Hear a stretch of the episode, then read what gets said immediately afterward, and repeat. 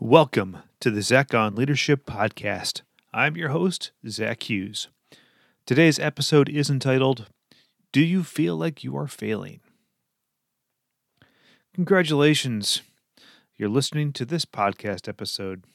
I asked the question, Do you feel like you're failing? For a split second, you asked yourself that question. If you're still listening, you probably answer that question with yes, maybe, or sometimes.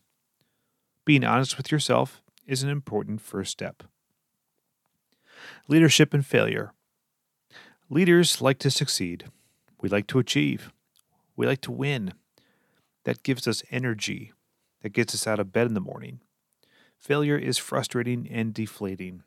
Failure erodes our confidence and steals our joy.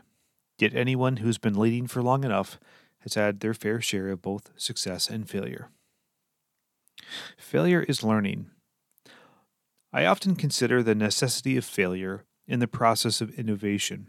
The classic example is Thomas Edison failing to create an effective light bulb filament 1,000 times before getting it right.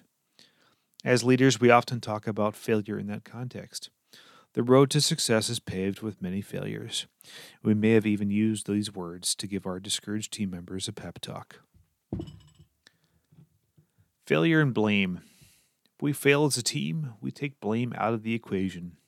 We perform a root cause analysis on the problem, then implement corrective actions to make sure it doesn't happen again.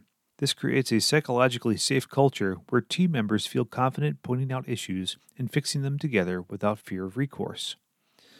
As a leader, I'm quite happy to put failure in the box of innovation or problem solving. I can manage it well there, in fact, I can even feel good about failure because it's ultimately going to help me get to where I'm going. It's like working out in a gym. Yes, my muscles hurt, but I'm getting stronger in the process. The other kind of failure. The best leaders are some of the most accountable people on the planet. If something isn't going well, it's our fault. The results reflect on us. We own it. What do you do when you're failing, but the failure isn't making you innovative? What do you do when you are failing, but the root cause analysis doesn't lead to continuous improvement? Headwinds. This past summer, I went canoeing with my son in the Boundary Waters. We paddled across a large open lake into a stiff headwind. I was in the back, and my son, who is considerably smaller than me, was in the front. It took all of my strength to keep the canoe perpendicular to the wind and the waves. On several occasions, the wind whipped us around due to our weight differential. I stuck close to the shoreline. I paddled as hard as I could. My son paddled as hard as he could and did his best to listen to my every instruction. Yet, as I looked at our position relative to the shoreline, we were moving backwards. Sometimes leadership feels exactly like this. I am an experienced paddler.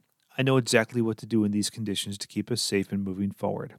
All of my strength and knowledge weren't enough. My team wasn't enough.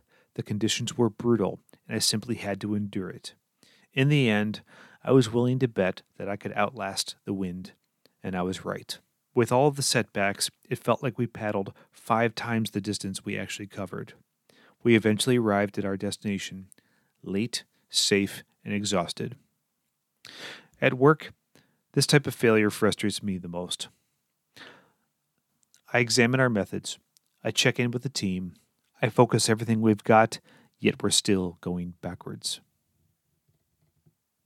As a leader, I still need to bring the team to the destination. It costs more than we planned. It's taking longer than we planned. We cannot afford any more setbacks, but the wind doesn't care. I'm getting tired, but the wind doesn't care the wind. 2020 has been windy. I think wind is a fair analogy to what we face as leaders, because it is dispassionate and indiscriminate, yet formidable. There's no point in getting angry at the wind. Nothing good will come from yelling at your teammates in the canoe. Amidst the many times you get spun around, can you get your canoe pointed back in the right direction again? Can you endure the wind and get to your destination, even if it takes five times longer than it should. What to do when you are failing. Failure isn't fun. Leaders must be accountable and introspective. Pivot if you must, Endure. While failure is painful, it is temporary. It never lasts. Success is always around the corner.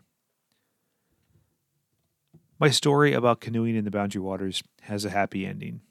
Once we crossed the large lake through the wind, we portaged to a smaller lake that had very little wind. We caught more walleye than we had in many years. As a leader, you face all kinds of challenges. You need to be smart. You need to be full of heart. Sometimes you need to stick your face into the wind, bear the consequences, and endure. Your next big success is coming soon. Hang in there. That's all for this week's episode of the Zach on Leadership Podcast. Thanks for listening.